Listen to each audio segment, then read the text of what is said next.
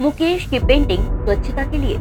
मुकेश कोई छह सात साल का होगा। उसे पेंटिंग करना और क्रिकेट खेलना बेहद पसंद है। खाली समय में वह क्रिकेट खेलता और पेंटिंग बनाया करता था। पेंटिंग की कोई भी प्रतियोगिता स्कूल में होती तो उसमें वह प्रथम स्थान प्राप्त करता। मुकेश की पेंटिंग की सराहना स्कूल में भी की जाती थी। मुकेश जब भी स्कूल जाता, उसे स्कूल में कूड़ेदान से होकर गुजरना पड़ता था।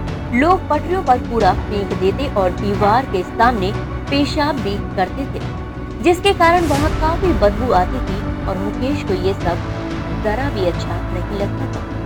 एक दिन की बात है, प्रधानमंत्री स्वच्छता कार्यक्रम के लिए सभी विद्यार्थियों को सहयोग करने के लिए कह रहे थे। मुकेश को आइडिया आया और उसने कूड़ेदान के पास जाकर खूब सारी पेंटिंग दीवार पर बना वह पेंटिंग इतनी खूबसूरत थी कि कोई भी व्यक्ति वहाँ से गुजरते हुए उस पेंटिंग की सराहना करते धीरे धीरे वहाँ से लोगों ने कूड़ा फेंकना बंद कर दिया और इतनी खूबसूरत पेंटिंग दीवार पर थी कि। कोई अब वहाँ खड़े होकर पेशाब भी नहीं करता।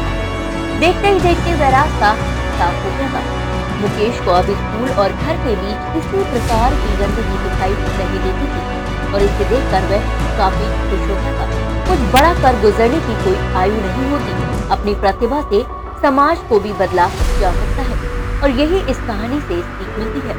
दोस्तों, उम्मीद करती हूँ आज की मेरी ये कहानी आपको पसंद आई होगी। कैसी लगी कमेंट करके ज़रूर बताइएगा। इसके साथ ही इस कहानी को ज़्यादा से ज़्यादा लाइक एंड शेयर करें और मेरे चैनल को फॉलो करना ना भूलें।